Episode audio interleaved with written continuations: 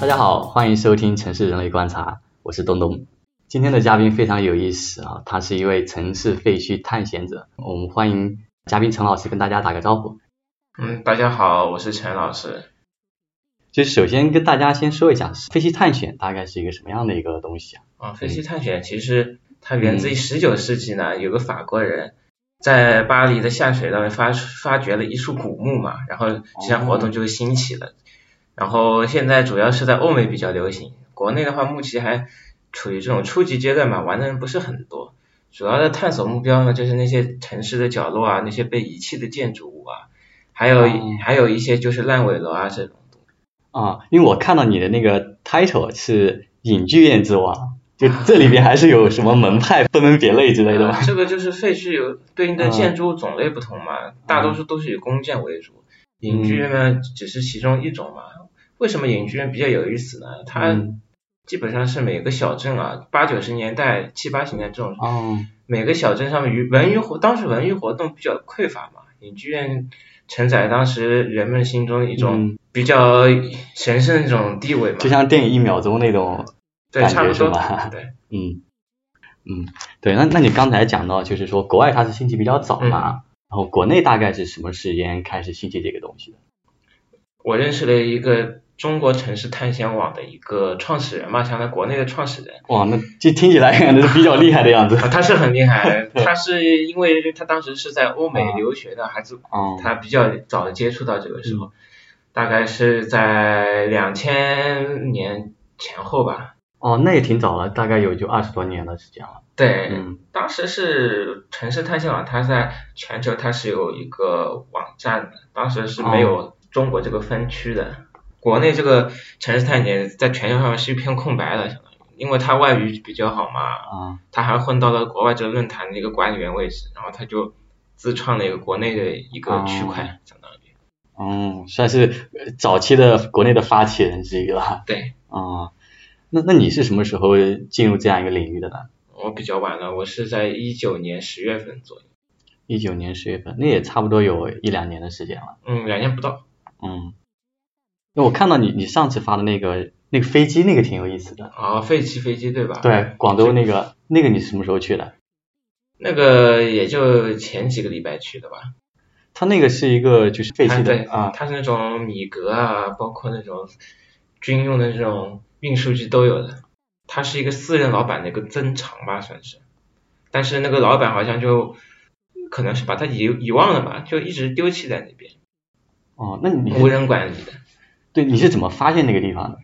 嗯，因为我也是在通过豆瓣上的一个佛跳墙废墟探索小组，他有啊人发了这个帖子，后来就根据线索嘛，跟朋友一起找，找了蛮久的时间，也找到了。啊，就是其实有人先发现了这个地方，对，然后你们会根据一些蛛丝马迹对去自己去就挖掘像像像你们探啊，案一样，这种其实往国外这种论坛有这种小游戏的嘛，就给你一张图，然后给你一点地理信息，然后你去找这个东西在哪里。我哦这个对，它是有一种智力活动了，就相当于智力游戏，有的人是找得到的，但是当然要结合一些地理常识啊什么的。方便透露一下吗？有什么技巧啊？怎么去找到这样的位置？啊，比如说有些人啊，在没有故意遮掩的情况下，嗯可以从他那个到所处的环境啊，包括他一些小物件上面的一些名称的信息找到线索。比如说，它是一个废弃的医院，好了，嗯，他如果说在这张图片里面有留有电话号码什么的，很有可能就是他医院本身的电话号码。你只要打这个电话号码找到归属地，你就能判断它大致在哪里了。哇，这个就感觉真的有点像破案的感是觉有点。还有嗯，这跟爬楼其实也很像的呀，就看根据环境也能找到它大致的方位，然后再逐一排查。哦，对，爬楼党好像也是也是一个小众的一个圈子。对嗯啊，反正找坐标这种是必须要学会的，要不然很难找。还有哦包括看卫星图什么，比如说影剧院，它是有特征性的，因为国内的影剧院它嗯基本上都沿用的是苏联的图纸嘛，它那哦种结构上面、建筑结构上是非常规整啊，有很好找的，很有辨识度的那种。就是从卫星图能够分辨出哪是个的建筑物是影嗯剧是院。的，它是一种哦呈 T 字形的一种哇，建筑物，这个里边感觉有很多门道啊。呃，影剧院还是比较好找的一种类型。啊、相对比较好找的还有工厂，因为很多废弃工厂它无人管辖嘛，而且 嗯，它年代比较久远，也是清一色这种苏联式的这种红砖结构的。然哦，后厂区嘛，因为是无人管理，它一片荒草嘛，所以就呈现植被就很茂密的哦，啊。它跟周围的那些建筑其实形态上在卫星图看起来是很割离的，非常容易找。哦，那呃比较困难的那些就是医院、酒店什么的，这种因为不太明显，从卫星和投射出来的那种俯视图你看不太出来的，这种就需要啊，可能是当地人比较了解，你要深入到当地论坛啊，或者是当地的哦那阵探友之间，你要跟他去交流，可能能获得一点信息，是这样哦，子。要找他们套信息对是吧？对。 对就是找废墟嘛，无外乎就是你自己找到，别人告诉你，就两种吧。哦，我听起来感感觉是一个全新的领域哈、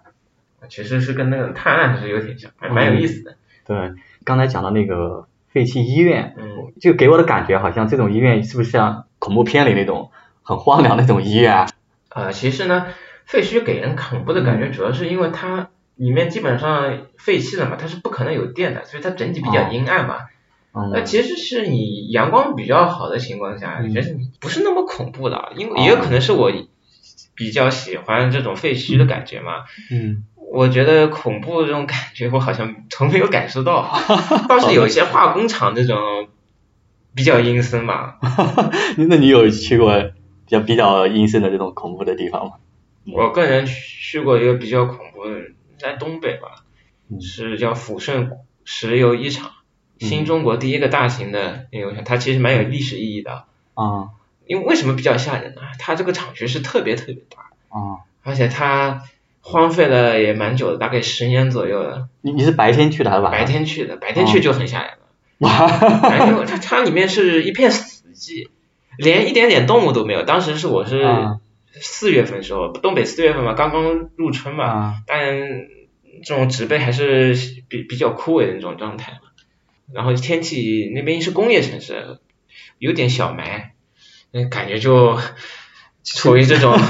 啊切尔诺贝利那种感觉嘛，太啊，太大太荒凉了。对，听起来有蛮吓人点的有点像那个什么寂静岭那种感嗯，觉。对对对，是有点像的。 那像这种地方的话，就是你去的话，你会你是自己一个人去啊，还是我基本上是对半开的状态吧，嗯有的时候会有队友嘛，因为有些废墟路程比较遥远，你一个人去的话成本比较高，啊但 有有伙伴的话可以分摊一下。嗯还有有些废墟确实是你一个人不太好进入的，嗯有些墙怎么讲呢？因为会会进入手段是比较激进的，哦， 啊这个这个可以说一说，因为你刚才一开始讲的是它其实找是一个方面，另外怎么进也是一个方面。对啊，有些嗯有些废墟是处于有人管理的状态的，那最好的情况下那是跟守卫沟通嘛，这样子进入也是最简单的。嗯啊，如果说他让你进的话，你也不需要做一些极端的行为啊， 激进的行为了。有什么极端的行为，我想想了解一极下。端行为呢，可能就是要翻翻过围墙啊。啊甚至是破坏门窗这种。要破门而入啊。嗯，对，所以说也无人管理的嘛，那还好。但是有些废墟，它有些废墟你还是不要破坏比较好，因为它是国营的一些工厂什么的，它是有守卫的，只是它厂是停停产状态了，或者就是机器机械已经拆掉了，它其实但是它的已经地嗯皮它产权它还是国家的嘛，那啊尽量还是不要去破坏。哦，那像你们跟就是说你你去进入这样的一些地方，要跟守卫打交道啊，有没有啊这里面有没有什么门道啊？ 一般一般性嘛，最容易的嘛，大家都喜欢抽烟的嘛，给他一包中华啊这种。对啊，有的时候嘛，不行的话可以呃掏点钱啊，这种也行。哦，也也会有有那个付费的一个情况是吧？对，有会不会的嘛，那嗯取决于这个所谓他态度怎么样。有些很强硬的，给钱都不管用的，这就是不让你买也有。那像遇到这种的话，就是要想办法偷偷的翻过去。对，就只能采取极端行为了。啊， 啊，有的时候我自己不会嗯带这种梯子啊，我有探友。嗯他们可能攀爬能力比较弱，他就带一个梯子。 哇，这个装备好齐全啊！是的呀， 嗯，那你有没有比印象比较深刻的，就是你进去比较困难的这个状况？有肯定是有啊，嗯在包头吧。其实厂本身比较好进入，它这个厂叫包头糖厂，大型的国营厂，它要运这种煤啊、铁啊进去的，它都会有一个厂区通往专用的一个铁嗯路。然后呢，因为这个厂已经停产了，它随之配套的那个专用铁路也废弃了。嗯那个铁路上面有个大铁门，啊但是它轨道下面跟那个铁门是有一个间隔的嘛，你就从那个间隔之间钻进去，进入厂区还是比较好进的，主要是它那个车间有个车间，你要进去比较困难了。首先它是有层高，大概有三四米高，它是处于一个两楼的一个状态。三四米那哇那一个人怎么翻上去那个呃，它它它是有支点的，啊通过像支点像爬山一样，有点像攀岩的啊感觉对，攀进去。啊它的进入相相对来说容易一点，但是它出去就比较困难，因为它车间下面只有一个很浅的一个支点，它那个支点是个相当于墙体上面那个小的一个这种边缘，大概十五公分宽左右吧，可能一个脚的不够下脚对，不够下脚哦就很困难。所以说，像我这种运动能力不太强强的，我如果说我能进去之后，我可能就出不来了出不来了，那个我我可能助跑之后我就踩不到上面。啊啊、还好我那当时我去是有两个队友的啊啊、我那队友他们他们两个运动能力比较好，比较好，他们可以这样一脚可以直接原地起跳踩在那上面，哇，他们的运动力真的很强，很佩 服。所以说有个队友嘛，我是第二个进去，嗯，他可以帮着你拉你一把啊，他像在底下拖我一下，然后我就上去 了，哇这个也啊挺挺刺激的感觉。哎，很刺激。那你们你们当时也是是白天进去的，白天进去的这个场，嗯，你有没有晚上去探的人？嗯，有啊，在上海的一个化工厂。哦，嗯，那个，哎，厂里面还会有保安巡逻，后来还被抓住，不，倒不是我被抓住，是我的队友被抓住了。哦，那个是什么情况？可以说一说吗？嗯，可能就是例行检查吧，那个那个嗯厂有点网红，大家都知道了那个地都方嗯去人多了嘛，管理就严格了啊，嘛。然后他就骑个小电驴啊这样子来巡逻的，晚上他用手电哦筒照的嘛，很容易就照到你的。那如果被抓住会有什么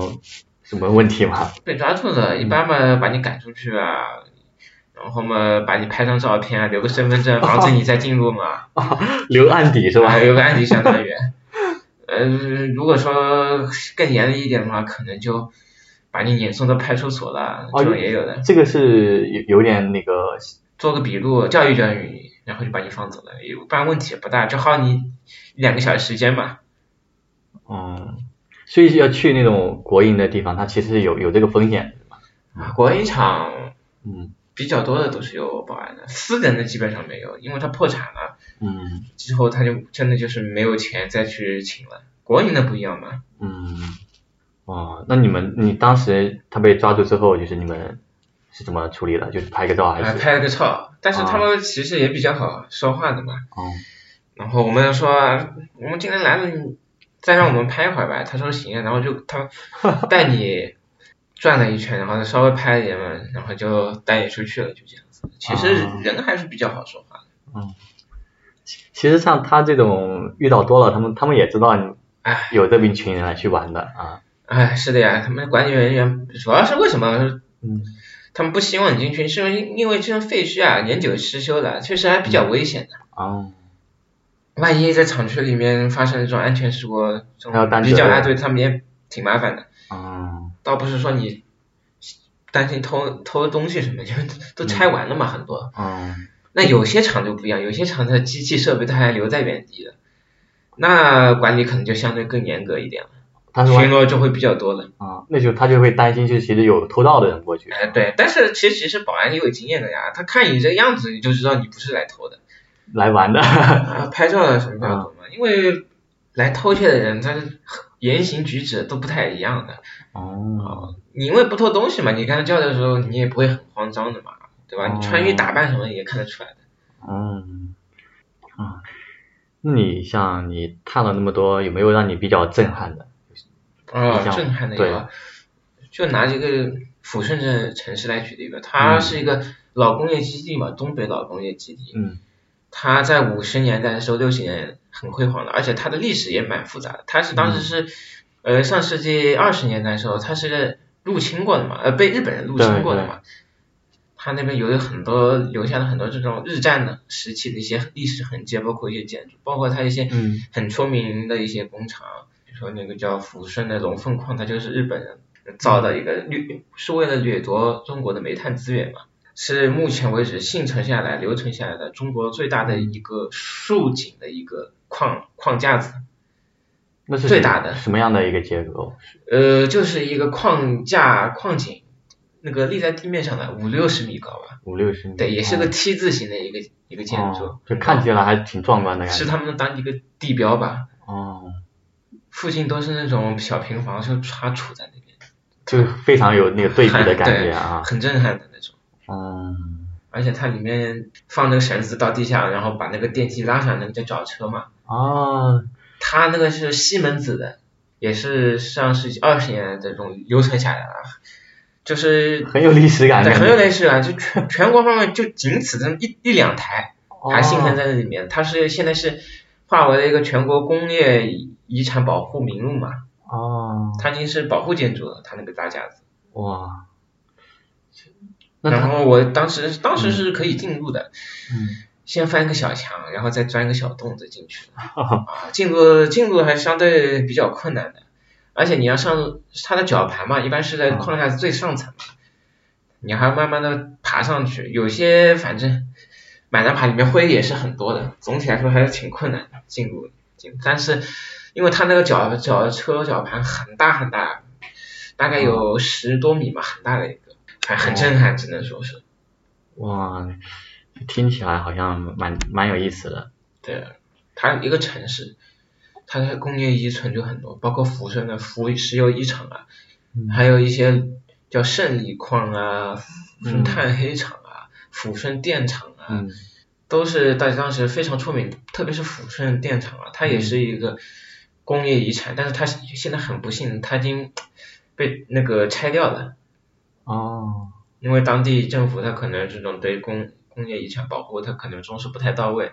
它现在只幸存下来车间的一面墙了哦，那个是有有点可惜啊，感是的觉呀，它还有一个运煤的一辆车火小火车，也是蒸汽机车嘛，蒸汽的， 好像是东德造的还是捷克造的，一九五几年的那种，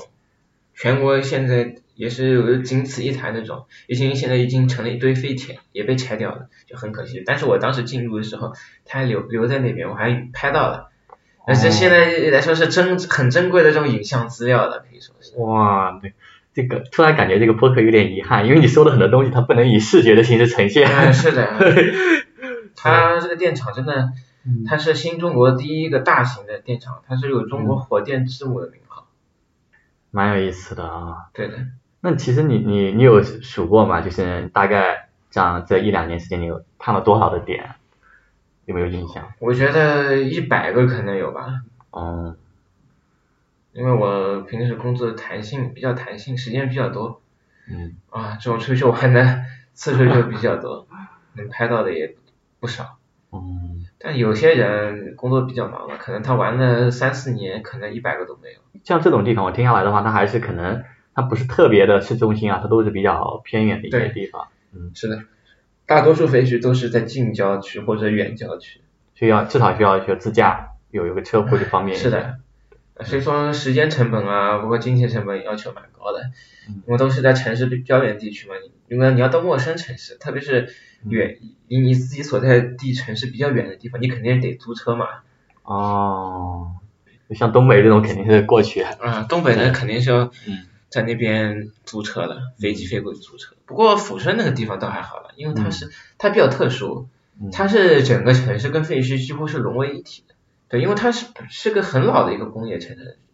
开发一一百年历史了。哦，它有个叫东露天矿跟西露天矿，它周围一圈全是废弃工厂，但是它就在市区，所以说抚顺这地方你你不不到需要不太需要租车的，因为它整个城市几乎就是有一大半是废弃状态。哇，那个挺有意思，就是城市和废墟就融为一体的感觉啊。对的啊。嗯，那像这种，有的人知道之后，他就会越来越火，呃去的人就会越来越多了，这样。啊，是的呀，这你嗯把这种废墟发到网上，那会有传播的嘛，不可避免的，但时间久了，大多数人都会知道的。对，因为这看起来这个就感觉很挺酷的，发朋友圈有逼格的感觉。啊，这每个人对待废墟，他那个理解不太一样嘛。嗯，有的人就纯粹觉得哇，它很好看，它废墟很具有一种美学价值的意义嘛。嗯他可能在内心处就被废墟这种张力啊、嗯荒芜感啊、这种很对立冲突的这种感觉吸引了。那有些人他是想通过废墟看到建筑背后的一些历史啊，嗯这种感觉。那啊他每个人对待废墟的意义，他就不太一样，感受不太一样。对我看到有有的就是可能女生嘛，可能她在那个废墟的这种对比下拍的照片，好像很有那种荒芜的感嗯，觉。对嗯，你是什么样的一个状态去看待这些废墟呢？我是对废墟背后的历史意义比较有兴趣的，所以说我比相对来说啊比较喜欢那种厂矿建筑。厂矿建筑大多数都是在中国的什么第一个五年计划、第几个五年计划这样提出的那些，包括第一个五五年计划时候是苏联援建中国一百五十六个工业项目嘛，有很多厂到至今现在也废弃了，但是它真的很有历史意义啊嘛，是当时一个政治环境下的一个产物啊、因为是我们嗯都是八零后九零后嘛，没嗯有经历过那个时代的历史啊，也不了解当时人们到是怎样的一个生活工作的状况嘛，那透过透过废墟嘛，就能可能会洞察到一些就是嗯它会当有时的一些情况，对他当时的一些真实的生活遗迹留存在那里，啊嗯，是的，特别是东北那边，嗯，对，他那个那个是，他他是以厂建立整个的生活的一个状态，它对不像有的呃有的国家，它可能从农村过渡到城市社会，它是一个比较就是说比较常态化的一个一个状态。但我在东北这样区域吧，包括我们这个历史背景的不一样的点在于，它并不是说一种自然发展的城市结构，对，它是通过人为塑造了这样一个厂，所有的生活，我们的医院是跟厂相关的，我们的学校是跟厂相关的，就是我们的生活围绕这样一个工业的环境去去建造出来啊、的。是这样子的，嗯对，因为它东北嗯的煤铁资源比较丰富嘛，十九、世纪末嘛，还有包嗯括二十世纪初，它那个运输条件它不是很好，那它建厂可能要那个集中在那个产原料的生产啊，地离区原料近一点。嗯对，对抚顺啊、本溪啊、鞍山啊，它的建立其实就是离它的铁矿、煤矿生产地不远的地方，它就建立了。整个城市也是因煤而兴，因铁而兴。嗯，所以就人的生活就被绑定在这个厂这边了。是的，基本上包括后来的一些三线建设时期的一些厂也是的，嗯它是当地的一些其他的城镇啊、农农村，它是完全割裂开来，可以这么说。对，所以说当时情况下，特别是一些三线企业，它建在山区里面的嘛，它本身用地比较紧张，可以可能就会跟当地的山民啊、原住民就有冲突的。是是你是有有看过这方面的一些资料的吗啊，对我看过一些，啊？像你刚才说的跟就是跟山民有种冲突的这个这个是大概什么样的一个情况？因为这三线建设些，它这些厂都是军工方面的嘛，嗯它是为了战备需要，嗯因为当时苏苏联跟中国交恶了嘛，中国当时就迫切需要全一套完整的工业体系，所以说他在大山里面建了很多厂，生产机械啊，生产武器啊这种。啊，其实就是我们是是我们国家为了对对对抗对当时那个情形，对然后他把围绕山区会建立它的一个整个的结构，对的，嗯，所以说而且很多项目它是出于保密的嘛，哦，有些厂嘛，它很多都是知青去那边的嘛，哦它属于高知知识分子，他当时的待遇比较好，嗯离离这个生产区啊，嗯包括这个厂矿离得比较近的一些嗯农民啊，其实是比较羡慕他们的，对他们其实很有敌意嗯的。哦，他可能他跟他原来的那个生活环境、思想状态其实不太对啊，一样的，比如说这些生产区，他们文娱活动比较丰富嘛，他嗯们会有独自己独立的文化宫啊、俱乐部啊、影剧院的嘛。哦， 这种当东西在当时来说，真的是就相当于现在那种顶级娱乐设施嘛。啊，哈哈对，最繁华的，啊，对，最繁华的地方，那种山山民啊，很羡慕的，啊他们可能就翻偷偷的去里面看啊，啊或者用他们的澡堂啊什 么的哈哈哈啊，所以说就可能免不了会有这种冲突啊，包括嗯去偷里面的一些东西都会有的。哦，所以说每个厂呢都是有保卫科的，就专门抓这些山民。那只有时间长了嘛，大家都有冲突了嘛。 就他对对，哎，那这些历史信息你是怎么去找到的呀？在哪里能看到这样的一些东西啊？嗯，这种东西网上还比较多的嘛，嗯只要百度搜索搜一些这种三线建设的这种相关的东西，嗯一些回忆录啊什么都会有的啊。嗯只不过在现现在的年轻人里面，他可能不太清楚什么叫三线建设。那我一开始也是的，我是通过这种废墟慢慢了解到的。哦，对，就是三线建设是这个概念是大概什么意思啊？三线建设就是当时出于战备需要嘛，嗯在中国的中西部地区的山区里面，哦对，建立了一一套完整的工业体系，哦，就叫三线建设。它是也是确实是一个时代的产物啊。对，一个时代产生的。后来因为国际关系缓解了嘛，而且它地处地处山区嘛，它其实运输啊、生产其实嗯蛮蛮困难的。嗯后来它有些产企业它军转民了嘛，嗯，它那个区位条件就不好，因为在山区里面嘛，对，竞争不过城市啊，有的对有的破产了，有的就干脆直接就整体搬迁到城市里面去了。哦，所以它就会留下了很多废弃的一呃个对地方，它也不哦拆，因为是山区里面，你拆了也要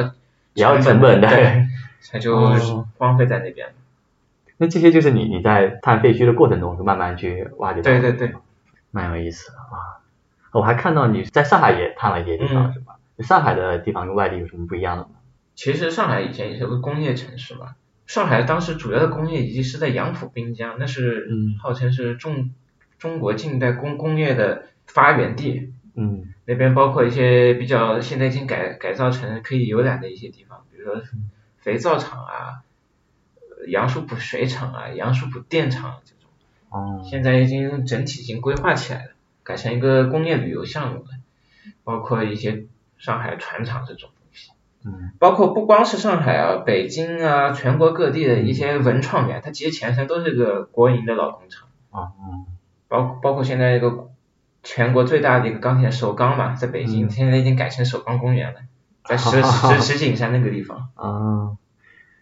因为我看到你好像前段时间发了在五角场那个发在豆瓣上的一篇文章哦，那个是上钢二厂旁边嘛，啊，它其实它是一个城市的一个拆迁的一个地方，嗯它为什么呢？就是以前啊，杨浦区它是工人阶级很多的嘛，嗯对然后工人阶级很多都是从苏苏北，当时是因为洪涝灾害嘛，一九三几年的时候，他那个是日军侵华嘛，嗯日军在那个黄河地方搞个花园口决堤嘛，哦然后黄河就沿着这个江淮平原泛滥嘛，嗯首当其冲的就是这种苏苏北的这种徐州啊、淮安地方，哦大规模被淹没了，一一边的人全部都逃难到上海来了。哦然后苏苏北人逃难过来落脚点嘛，基本上都是在那个杨浦啊，因为那个地方属于华界，嗯对他们就在那边落地生根了。对，因为它租界是在靠近那对个的徐汇啊这边的地方，对，那是法租界嘛，那个地嗯方是很难进入的那时候，对所以他们都在华界啊，主要是在现现在的闸北啊、普陀啊、杨浦这块地方落脚生根哦的。然后为为什么会在河嘛？因为河河这边有水嘛，嗯那生活需要嘛，所以说很多的这种棚户区，它是以就在河的两侧，嗯，就像苏州河那样，对对，苏州河旁边很多地方，其实在当时全部都是那种难民区、棚户区什么的。嗯上海以前比较出名的叫三湾一弄，什么药水弄啊，就在苏河湾，现在叫就是中原两湾城那块地方。哦那个地方 对，以啊前就是很大的一个难民啊对，它那个地集方中。地。嗯，现在是一个很大的一个就是小区，对对对。嗯然后我上次豆瓣上看那个蒋家浜了。嗯也是在杨浦的，是比较大的一个棚户区啊，相当于，嗯，现在好像这种棚户区拆的都蛮多的了，啊、是很多，基本上现在上海市区基本上都要拆光了。嗯，上海棚改在两千年开始慢慢开始的，啊，我记得之前有没有看，好像看过类似的一些介绍，然后当时一大批的呃就是苏北的人来到上海，好像其实跟当地的居居民还是有一些融合和一些冲突在的，好像是，啊，是的嘛，融合其实是很多的，就是为什么呢？其实上海嗯这边的江南这边叫吴越民系嘛，他们苏北是江淮民系。嗯其实他们的饮食啊，包括长相方面，其实是比较接近，就是语言不太一样。对，但是他们的方言其实是有点接近的，嗯，时间久了，他们可以可以是听懂，可以融入，而且学习起学习起来也比较快的。上海在五十年代的时候做过人口普查嘛，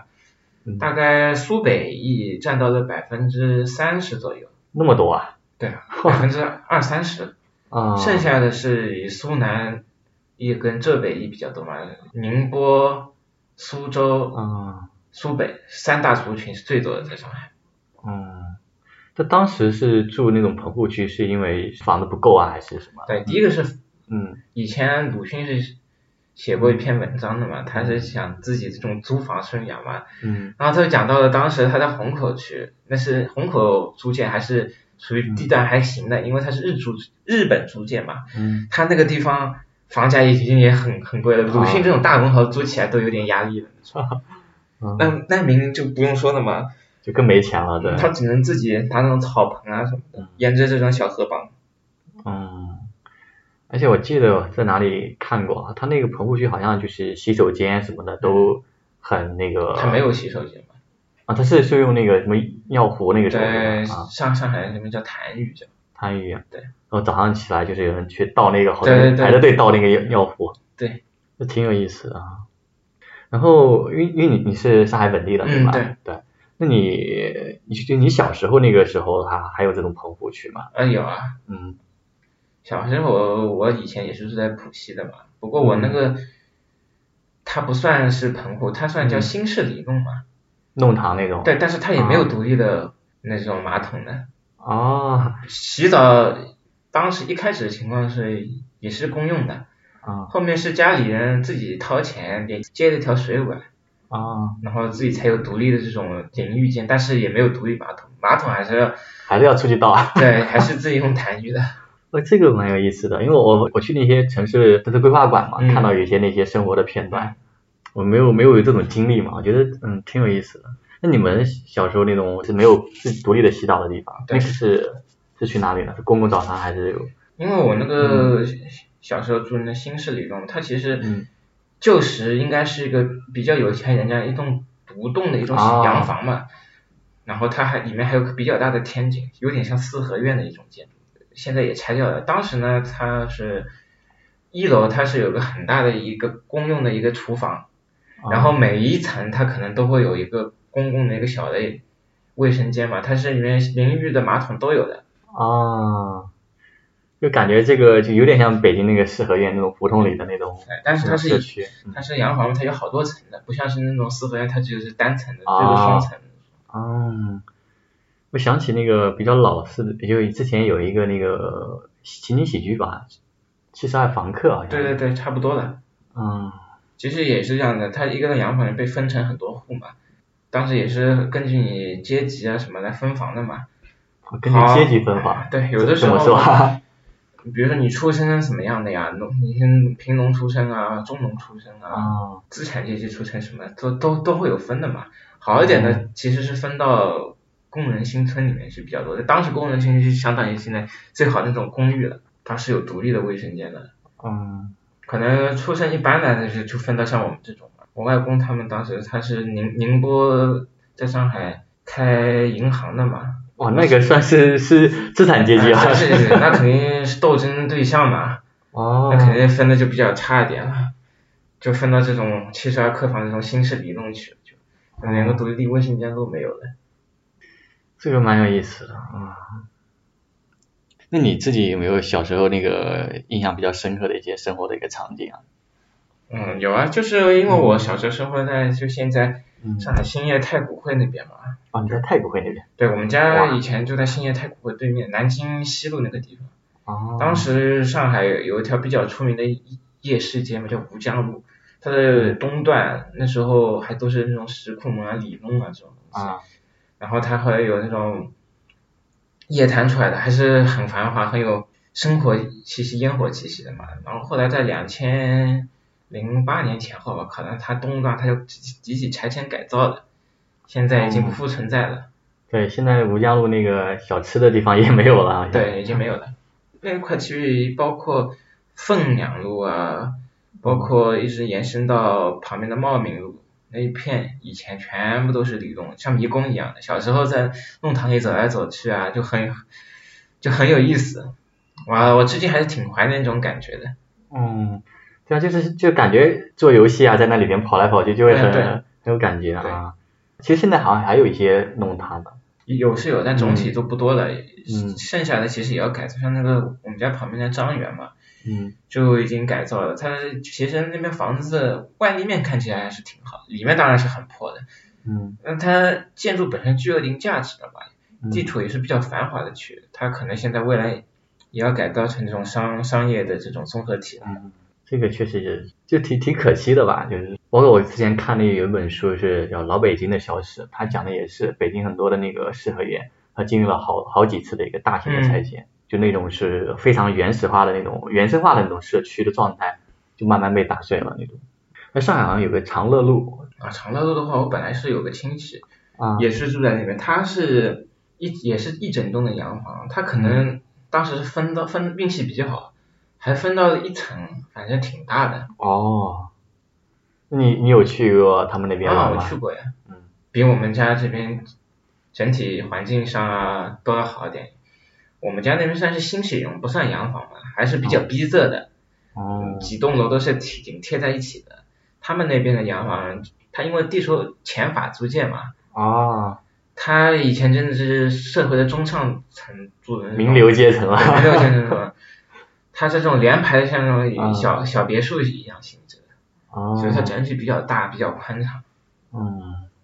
其实我我住过一个地方，就是我租租房子的时候住了一个淮海中路那边，嗯，那边有个渔阳里，不知道啊，那边应该也是属于新式里弄吧？啊，已经算新式嗯了。但我当时走在那个，他那个我住在三层嘛，他那个从那个弄堂里进去，那个门很窄的小木对门，走上踩上那个木头都咯吱咯吱的响了对对对啊，然后里面那个巷道都非常窄。对，是很窄，哦，基本上只能容一个人的身位。我嗯 们家当时也是的，我们家住在三楼嗯，也是通过一个很窄的一个楼梯，而且很陡，对，特别陡，那个对你搬个东西也不好上。啊，那个连连个灯都没有的。嗯，你你对建筑感兴趣吗？建筑我挺喜欢的呀，嗯因为我我一开始对自然风光其实比较偏爱的嘛，就是因为玩了废墟之后，我对这个建筑就比较感兴趣了。嗯我比较喜欢的就是这种苏联这种野蛮主义建筑了。啊，什么叫野蛮主义建筑啊？大概什么样的样式？野蛮主义建筑嘛，嗯就相当于苏前苏联时期东欧的一个比较出名的叫飞碟纪念碑。飞碟纪念碑。对，它就是一个飞碟形状的，然后是那哦种钢筋水泥做的，它的线条比较硬朗，但是啊，是是不是像那个就是《流浪地球》里面那种那些有些那种建筑啊？有一点像的，嗯可以说是比较后现代主义。嗯，你就是你去了也也去了很多城市嘛，你有没有一种感觉，就是很多的中小的城市，那个楼啊，那个建筑非常的趋同。啊，对，是是这样子的，嗯因因为以前嘛，基本上设计图纸都是公用的嘛，因为这种资源分配不够过来嘛，嗯所以说它最最大化、最合理的利用资源嘛，所以说它很多建筑基本上都是一模一样的，就我就很当丑 对。当时提到那个隐居院嘛，嗯看来看去，我去了三十个影剧院，哦在外立面大概也就四五种、五六种这种样子吧。哦里面的内部结构可以说是一模一样，没有什么区别。不像是美国的一些废墟，它里面的内部结构啊、装潢啊，呃，就是千差地别啊，哥特式啊、巴洛克都有。哦，对，因为你讲到这个，我就我最直观的感受就是，它那些居民楼，嗯简直就是一个模子刻出来的。嗯，对，你去你去到任何一个城市的可能那个地方，它那个楼楼的形状没有什么对变化。这都是苏联时遗留下那个叫比较出名的叫赫鲁晓夫楼嘛，又叫筒子楼。啊，就对是那对种 对，嗯，但但很有意思的是什么？啊就是我我在泉州就是旅游的时候遇到一个日本的小哥，嗯他是小时候生活在那个就是中国，嗯，然啊后那个时候就是住的也是那种赫鲁晓夫楼那种，嗯他就特别怀念那个时候，你知道吗？他他现在长大了之后，他就专门去去他去了泉州的时候去拍那种啊门牌，就是找那种楼嗯拍那种门牌。就对我们来说，可能这是一种统一规划的很丑的建筑，对，啊但对他来说是他的一种儿时的记忆，对，对，我们是苏苏苏联式的建筑嘛，日本是没有的。对他他们没有，对对就泉州的话，它本身建筑其实风格也不太一样。对那边是不太一样。闽南建筑嘛，嗯它的传统民居那种古厝嘛，它是那种红顶的，对对对，这是闽南特色，其他地方没有的。嗯，像福建闽东那种福州那种地方，它其实跟江南是有点类似，也是也是黑瓦白墙。哦，因为我看到你你朋友圈也会发一些东西嘛，嗯然后就是这个废墟圈里是不是还有一些行规啊，或者这个有没有什么不成文的规定之类的？哦，有啊。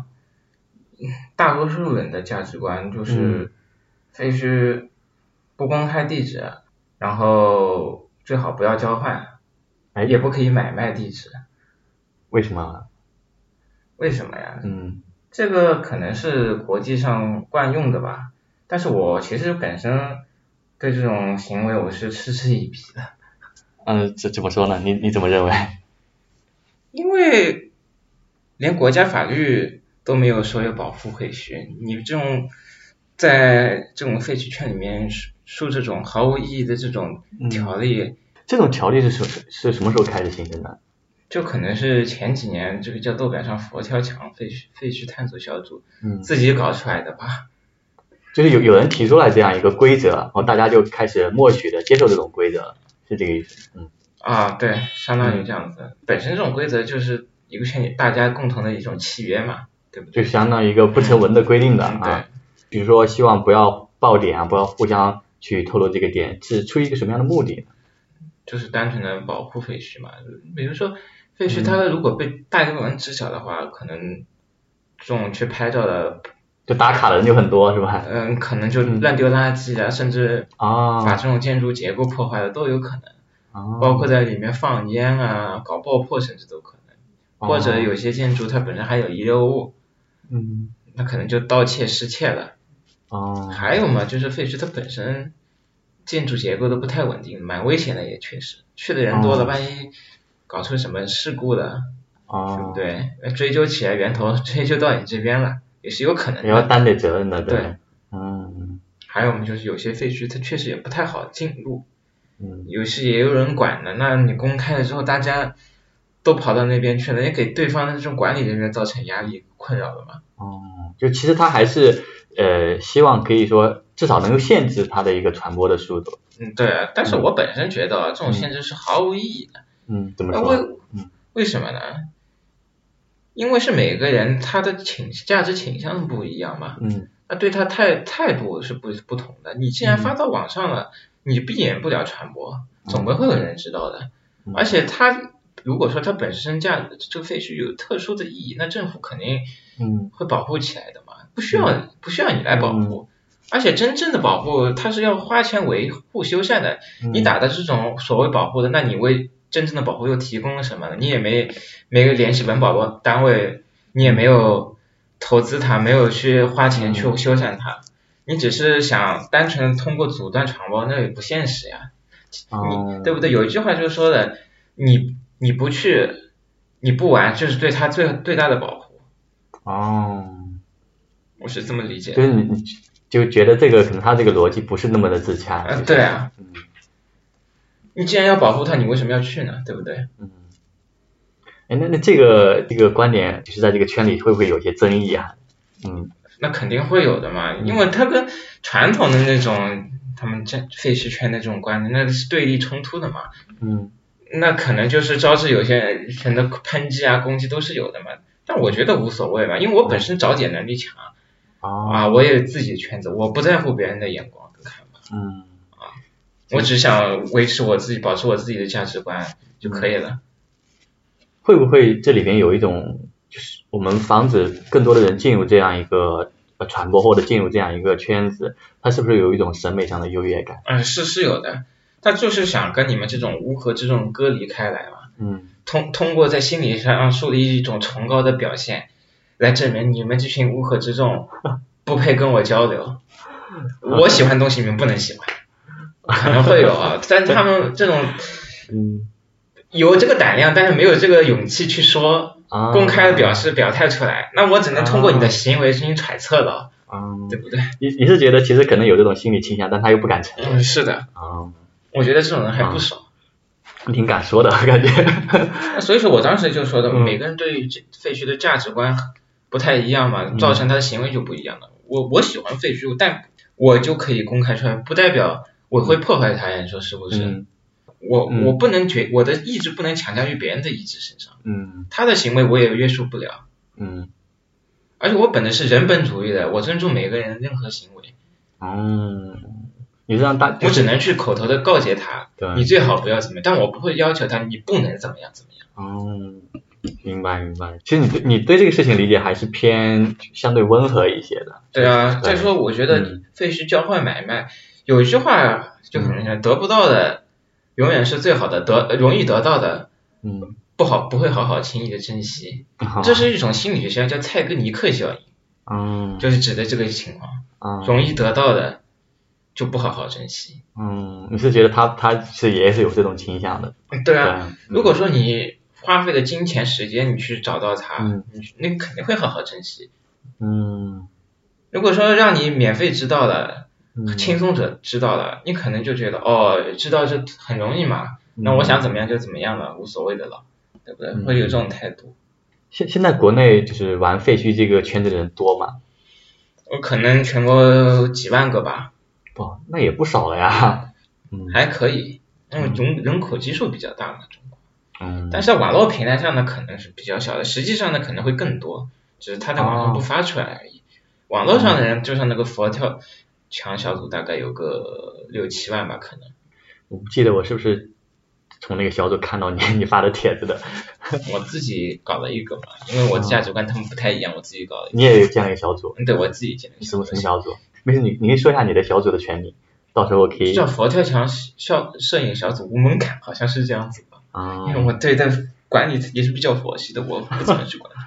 虽然我这个可能也没什么人听的， 但保不齐哪一天火了呢？火了之后，也许这一这一期又又 爆了， 哎是确实吧？啊，嗯，因为你刚才讲了很多那个就是过去的那些历史的，你是一个比较怀旧的人嘛？嗯，我是比较怀旧的，嗯当然也是在玩废墟时候嗯产生的这种情愫嘛。以前是没有的，以前我自自己啊去那种欧洲旅游，欧洲古建筑还是比较多的嘛。我当时没什么兴趣，因为应该喜欢拍风光嘛。嗯像我我自己母亲是比较喜欢这种欧洲的古建筑的嘛，啊，她当时还盛情邀请我跟她一起去嘛，我都拒绝了。现在我还表示很后 悔，好遗憾，很遗憾。嗯，挺有意思的。然后这个是不是也有点遗传的感觉啊？ 嗯有可能，她其实也挺喜欢废墟的，他也喜欢飞行啊，那么那么潮那啊种南斯拉夫是那种啊乱七八糟的纪念碑嘛，风格都是很现代、很啊，很魔幻的那种，